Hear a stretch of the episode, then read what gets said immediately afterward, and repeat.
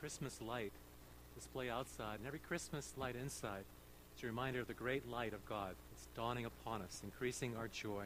That into the darkness of this world comes the light of the world, Jesus. It's my heart that we learn to worship the Lord with gladness. It's possible to come to a worship service like this one and really not be a worshiper. It's possible to preach sermons and not be a worshiper. Because worship has to do with the heart. Worship begins and ends with the heart, the heart that is open toward God. Worship is our response to God's revelation of Himself. That's why we're pursuing worship here and pursuing a worship pastor. That's how important we believe worship is.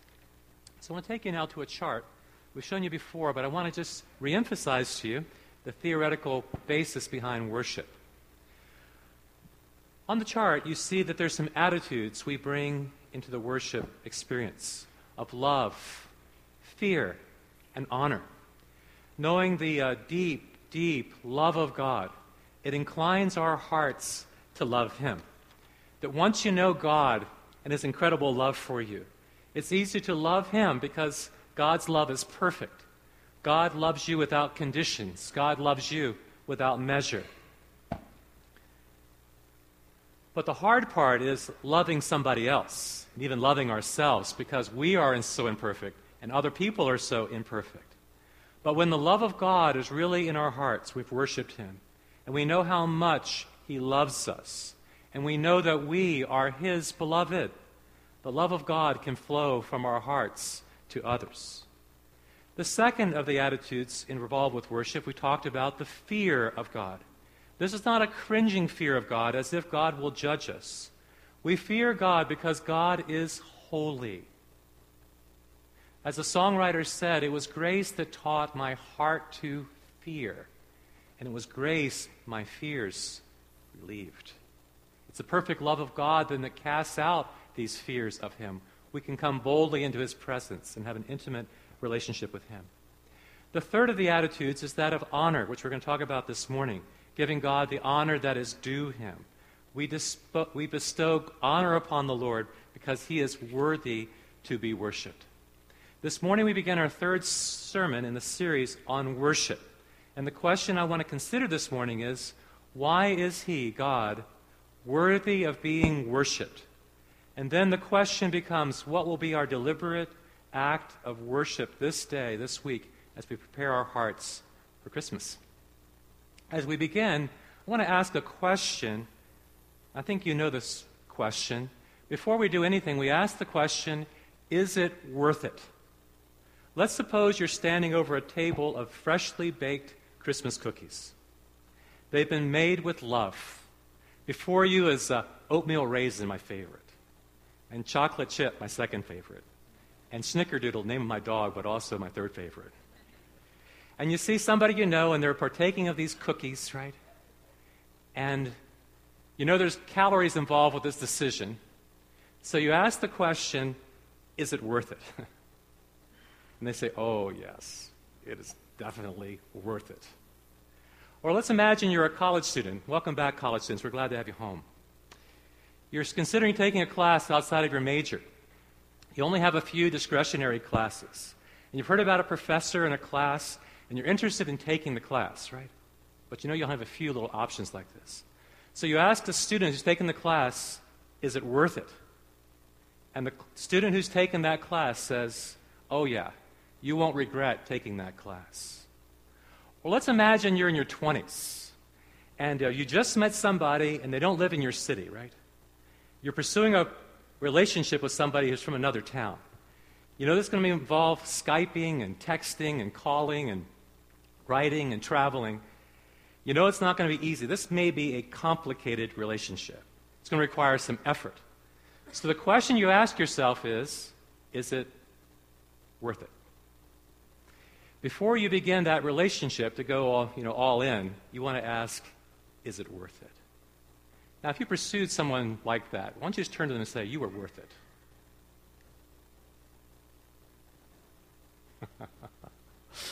Our tendency before we eat the cookie or take the class or pursue that relationship is to ask the question, is it worth it? But let me bump up the question a little bit to you now. Why is God worthy of our worship? Well, the most beautiful picture we have of worship, I believe, in the whole Bible, is that of the angelic celestial beings before the throne of God, day and night, saying, Holy, holy, holy is the Lord God the Almighty, who was, and who is, and who is to come. They never tire of saying, and God never gets tired of hearing, Holy, holy, holy is the Lord God Almighty, who was, and who is, and who is to come. Mary was told, The Most High will overshadow you, the Holy Spirit will come upon you, and the Holy One to be born to you will be called the Son of God. And holy is his name. Holiness, more than any other attribute, describes God's character, his essence. That's why Isaiah, when he saw the vision of God in his throne room, seraphim were flying with two wings, covering their faces with two wings, covering their feet with two wings, two wings, saying, Holy, holy, holy is the Lord God Almighty. The whole earth is full of his glory. To learn this language of worship. I was talking to a man this week about his work. And he leaves the house at about 5 o'clock. Gets up about 5, leaves the house about 5.30. And he really wants to learn to take his first breath and to praise the Lord. So he left the house about 5:30 thanking God for his work, blessing the Lord for another day, praying over his his commute, praying over his family. But it was raining like cats and dogs. The farther he drove, drove into Virginia, the rain began to let up. He was praising God for the break in the skies, the sun coming up. And very near his office in Virginia, he was struck by another vehicle. But he said, was, I was in this spirit of worship. I was praising the Lord. I was thanking God that He protected me. I was thanking God I was able to drive away from this accident. Our God is worthy of worship. Isaiah 57:15 says, "For this is what the high and lofty one says, he who lives forever, whose name is holy. I live in a high and holy place, but also with him who is contrite and lowly in spirit." Why is God so worthy of our worship? Because God is holy and God is almighty.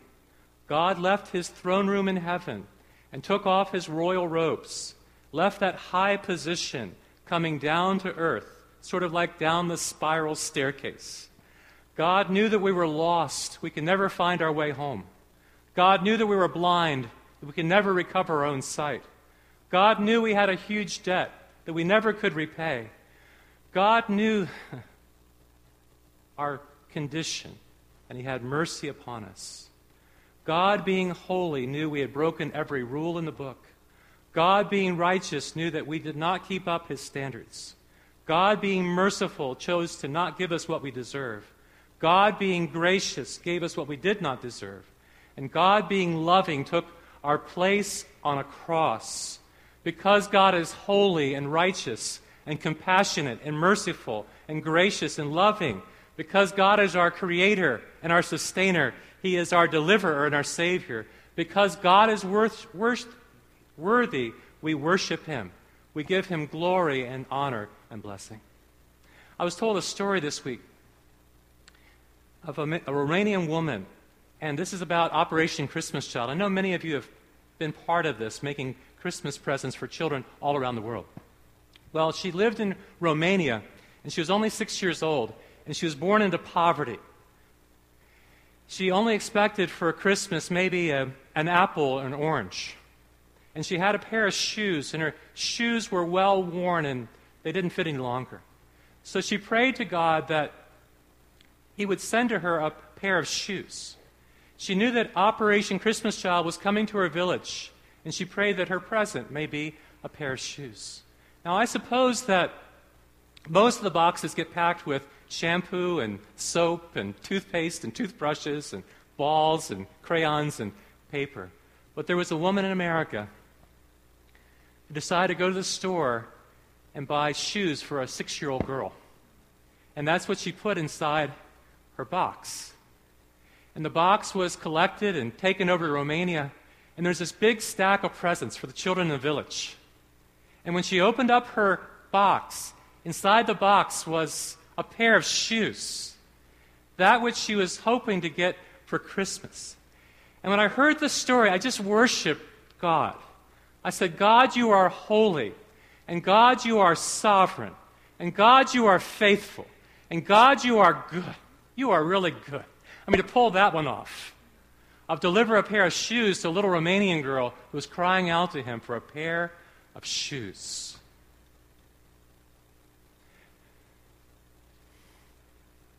I want to consider this morning the question why is God worthy of our worship? You have a Bible, you can open up to Daniel chapter 3, where our first story begins. Our first story begins about 500 years before the birth of Christ. The story is about a king who was filled with pride and arrogance. His name was Nebuchadnezzar, or as VeggieTales says, King Nebi. And he had conquered the world. King Nebi made a statue of himself made of pure gold. And he summoned all of his military commanders, his civil administrators, his treasurers, his magistrates to a place. And all the nations he had conquered. And at the sound of the musical instruments, they were commanded to bow their knee and worship the image of King Nebi. King Nebi wasn't honoring one of the gods of Babylon, he was demanding the people worship him. King Nebi was trying to unify Babylon by asserting himself as head of state and head of religion. So here was the deal if people bowed to the sound of the instruments, they would live. But if they did not bow, they would die.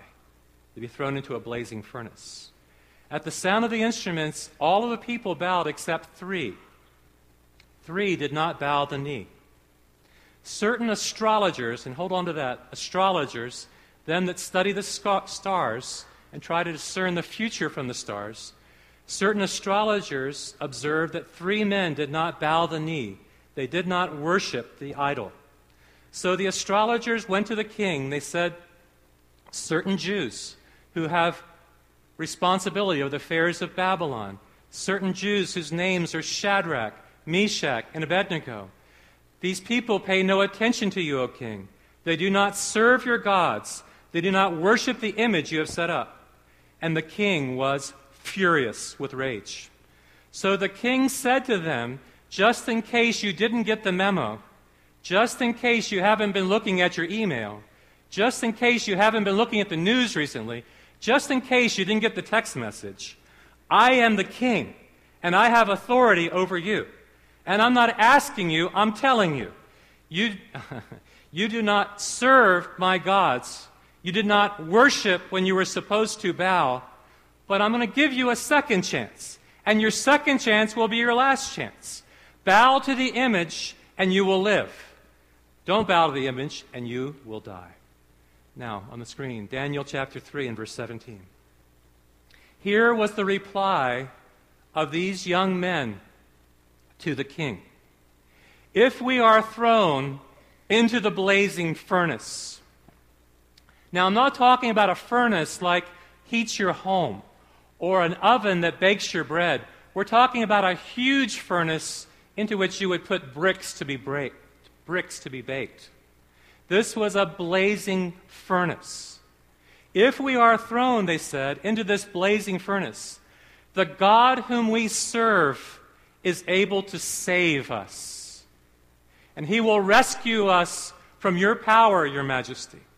But even if he doesn't, we want to make it clear to you, Your Majesty, that we will never serve your gods or worship the gold statue you have set up. Nebuchadnezzar, you have power, but our God has greater power. You have authority, but our God has greater authority. And we're never going to bow down to this image or this statue. You see, they knew the laws of God, and God said, You shall not make for yourself an idol. You shall not bow down to it and worship it. And here they were in this foreign land, this Babylon. And they said to themselves that God has been good to us. God has strengthened us when we were weak. And God has provided for us when we needed His provisions. And God has comforted us when we were sad. And God has guided us when we were lost. And God has counseled us when we did not know what to do. We are going to worship the Lord and none other. They made a resolution in their hearts to be worshipers. You see, the question with God and idols is this To whom will you give your highest love? To whom will you give your highest loyalty? To whom will you give your deepest affection? The worship of God is our highest calling. Worship is that which we were made for. But we often lose sight of God and we turn away from worshiping Him and obeying Him to worshiping something that's lesser. Like the songwriter said, prone to wander, Lord, I feel it, prone to leave the God I love. When we worship, we worship God in His rightful place, the highest place. And our enemy is working against us. The one thing he fears that is God's people will truly worship him. So he does his best to pull us away. He tries to get us to worship other gods. Idolatry is the greatest enemy of worship because we focus upon the idol rather than focus upon the true and living God. These idols are not only like statues made of stone and wood. You see, it's good to desire to be educated but it's bad when your education has become your idol. It's good to desire to work and provide for your family, but it's bad when your career has become your idol. In America, we have all kinds of idols. We have idols in the music industry, idols in the film industry, idols in the sports industry. We have idols all around us that we bow down unto. And God desires the highest place. These men were servants in Babylon, but they were servants of the Most High God. And when the question was put before them, Will you bow down to me? They said, Absolutely not. We believe our God is able to save us. Now, many of you look upon salvation to be a past tense thing. We have been saved. But salvation can also be a present tense thing of God is saving me or God is rescuing me. And these men believed that God could save them. If you forget the word omnipotence, meaning God is almighty, just remember God is able. God is able to save to the uttermost those who turn to him. I like to say God can save from the guttermost to the uttermost. And God is able to save us. God is able to keep us. And God is able to do exceedingly abundantly on all we ask or think according to that power that works within us. So, what happened? Well, the king did throw them into this fire. But there was a promise in Isaiah that says, when you walk into the fire, you will not be burned. The blaze will, the fire will not set you ablaze. And God came to be with them. Nebuchadnezzar looked inside. It was not three men, it was four. God was with them in that blazing furnace. And when they came out, they were unfettered. They were not singed. They didn't even smell smoke. And listen to this declaration the king made Praise be to the God of Shadrach, Meshach, and Abednego. He sent his angel to rescue them. They trusted in him. They defied the king's command and were willing to die rather than serve or worship any God except their own God. And those who honor him, the Lord will honor. And he made this proclamation that those who dishonor this God will be dishonored. Why do we worship him? Because he is above all gods, he's above all idols. Why is the Lord worthy of being worshiped? He is the Most High God, and He deserves the highest place in our hearts. Secondly, why is the Lord to be worshiped? because He's the only person worth worshiping. Luke chapter 10, verse 38. As Jesus and his disciples continued on their way to Jerusalem, they came to a certain village where a woman named Martha welcomed him into their home. Her sister Mary sat at the Lord's feet, listening to what he taught. This is the town of Bethany, the home of Martha. When Jesus and his disciples came to Martha's house, Martha welcomed Jesus and his disciples and whoever else was along, maybe a healed blind man or a tax collector or a prostitute. Jesus loved Martha and Mary, and Mary and Martha loved Jesus. But Mary and Martha were very different. Mary sat at the Lord's feet worshiping, listening to what he had to say. You see, Mary was a worshiper. She believed that Jesus was worthy to be worshiped.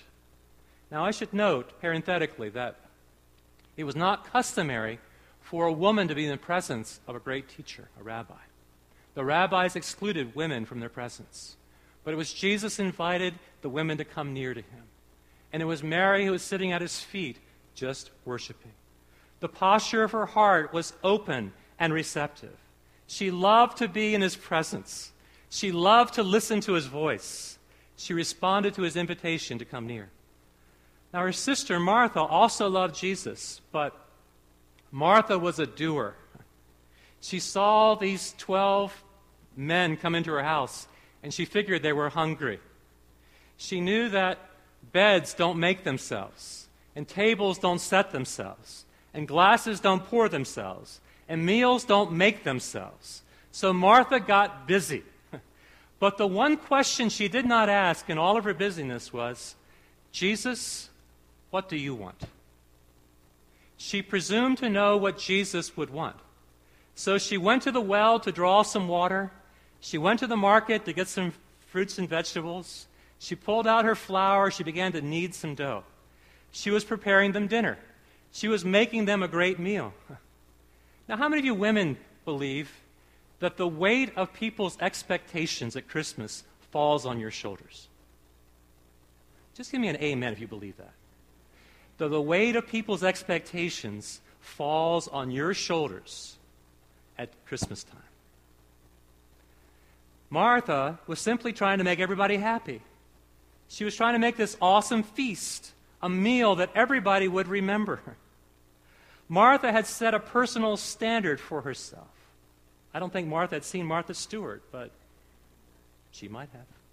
People coming to my house should have a feast. She had a reputation for being a great hostess. There's only one problem Martha was stressing herself out. Her service was not flowing out of her worship. You see, worship replenishes the inner person. Martha hadn't worshiped. Martha went to work in the kitchen and before long, there were no inner reserves for her to draw upon. Martha was distracted by this big dinner she was preparing. You see, it's so easy to get distracted. So I ask you this morning what are you distracted by? And what are you distracted from? You see, Martha was distracted from the presence of God. Here was God present in her house but she was ignoring the very presence of God in her work. Therefore, she was being reduced to fumes, if you will, not being replenished. Have you ever been distracted by feeling you have so much to do in so little time? Feeling you need to get somebody a gift? Wondering who's coming over to the house? Receiving a card or a note from somebody, realizing you haven't sent them a card or a note? what do you do then? Do you deal with any distractions? People come to this place feeling all kinds of distractions, distracted by the cares of this world, distracted by their hurries and their worries and their flurries, distracted by their problems at home, their family problems. Dad said he is coming. If dad is coming, mom says she isn't coming. If mom isn't coming, it isn't worth having. We're distracted by our car problems. We're distracted by our health problems. We're distracted by our computer problems. You ever, you ever been on, I know this happened to you. You ever been on your computer and you're just trying to get some work done and like something goes wrong with the computer or these pop-ups keep popping up or these screens you can't pull back up and now you've lost something on the computer, you've lost time? I know of a man who took his kids out to dinner. They were having this awesome appetizer together. They were enjoying each other, you know, playing with each other, laughing with each other. So the dad said, You know what I'm going to do? I'm going to Instagram my friends, tell them what a great time we're having. His only problem was on his iPhone, he couldn't pull up the app of Instagram. And he sat there for about 10, 15 minutes trying to pull it up and couldn't pull it up. And the kids said, Hey, dad, like, we're having fun, right? The dad was so distracted with his iPhone and with his apps, he'd forgotten the purpose he was having dinner. What are your distractions? What is causing you stress? Martha was so stressed out. She went to Jesus and she said this Lord, doesn't it seem unfair to you that my sister just sits there and worships when I've got all this work to do? She tries to tell Jesus what to do. because she hasn't worshiped, she hasn't been in his presence, she is stressed out. She's complaining about her sister. She's believing life is unfair. She's telling Jesus what to do. and I love how Jesus handles the situation. Jesus says, Martha, Martha. Or he might say to you, K, K. Or Debbie, Debbie. Or Betsy, Betsy. Or Cindy, Cindy. You are worried about so many things. You're upset about all these details. You're focused on the temporal things that can be taken away from you. But the thing that really matters isn't dinner or your preparations for dinners. The thing that really matters is me. There's only one thing to really be concerned about. Why is he to be worshiped? Because he's the only person worth worshiping. Mary discovered that day what really does matter. You know what the Bible says? Don't be anxious really about anything, but in everything with your prayers and supplications, with thanksgiving, make your requests be known unto God. And the peace of God that passes all understanding will guard your hearts and your minds in Christ Jesus. Cast all your cares upon Him because why? He cares for you. There is another option than being stressed out this Christmas. become a worshiper to really worship Him in spirit, the level of the heart, and with the truth that our God is in control. Listen to me. When you are worried, you are trying to be in control. And the antidote for worry is to surrender your control to God's control, who's over the situation and over your life. You're stressed out about a family problem. You're stressed out about a car problem. You're stressed out about a financial problem. But God is over all those problems. God is bigger than those problems. God will help you through those problems. God will strengthen you. You just need to turn to Him. Why is God worthy to be worshiped? Now, remember earlier we talked about those astrologers, right? Those ones who uh, brought the accusation against Shadrach, Meshach, and Abednego. Those astrologers saw the faith of those three young men. They saw the faith of a man named Daniel. These three young men defied the king's decree. They believed that God could save them, and He did. They believed that God could deliver them, and He did. They believed that God had more power and authority, and He did. So the king made a proclamation to honor the Lord their God. Daniel wrote in Daniel chapter 9 From the time of the decree to rebuild, restore Jerusalem, till the time the Messiah comes, will be a period of 69 weeks. That is 483 Hebrew years. And these astrologers, I believe, had passed down their faith from generation to generation, believing Daniel's prophecy. Such that when you see in Matthew chapter 2 some men coming from the east, these men were astrologers, students of the night sky. They had heard the prophecy, they had counted down the days, and now they had come to worship God. Matthew 2. Jesus was born in Bethlehem in Judea during the reign of King Herod. About that time, some wise men from eastern lands arrived in Jerusalem asking, Where is the newborn king of the Jews? For we saw his star in the east, and we have come to worship him. they asked a very profound question Where is the newborn king of the Jews? They made an observation. We have seen his star in the east. And they declared their intent that we have come to worship him. They were declaring that Jesus Christ was worthy of their worship. And for them, it would not be an easy journey. Moors and mountains, fields and fountains, following yonder star. That songwriter must have been from the south, following the yonder star. Why is he worthy to be worshiped? Verse 10 When they saw the star, they were filled with joy. You see, God had given them general revelation concerning Bethlehem being the place of his birth. But now God gave them specific revelation concerning the star, and the very star was over top of this house. And they entered the house, and they saw the child with his mother Mary. And what did they do when they came into the house? They bowed down and they worshiped him. They honored the Lord in his very presence. He was just a baby king, but they worshiped him. And they opened their treasures, their treasure chests, and gave him gifts of gold and frankincense and myrrh. You see, gold was a gift to a king, and frankincense, a gift to a priest, and myrrh was a gift to a, a man. They worshiped him with their treasures because they believed that Jesus Christ was the greatest of all treasures. Yesterday, I was in a home. It's a single mom. She had many kids.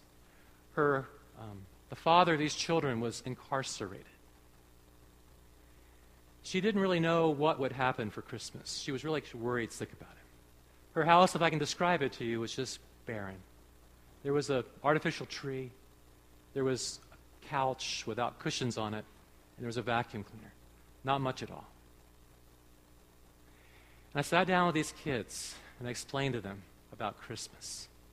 Jesus was born in Bethlehem, that he was the king. The people traveled from far distances to see him. And when they saw the king, they bowed down and worshiped, and they gave gifts. And I said, These gifts that we give to you are gifts that come from God.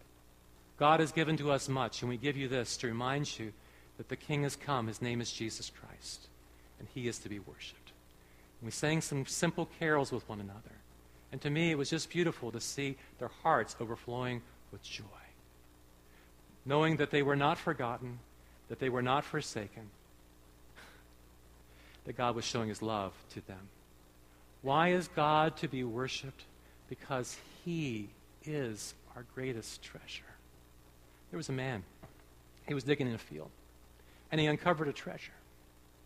And the treasure was perhaps buried there by a previous king or by armies, something very precious inside this chest.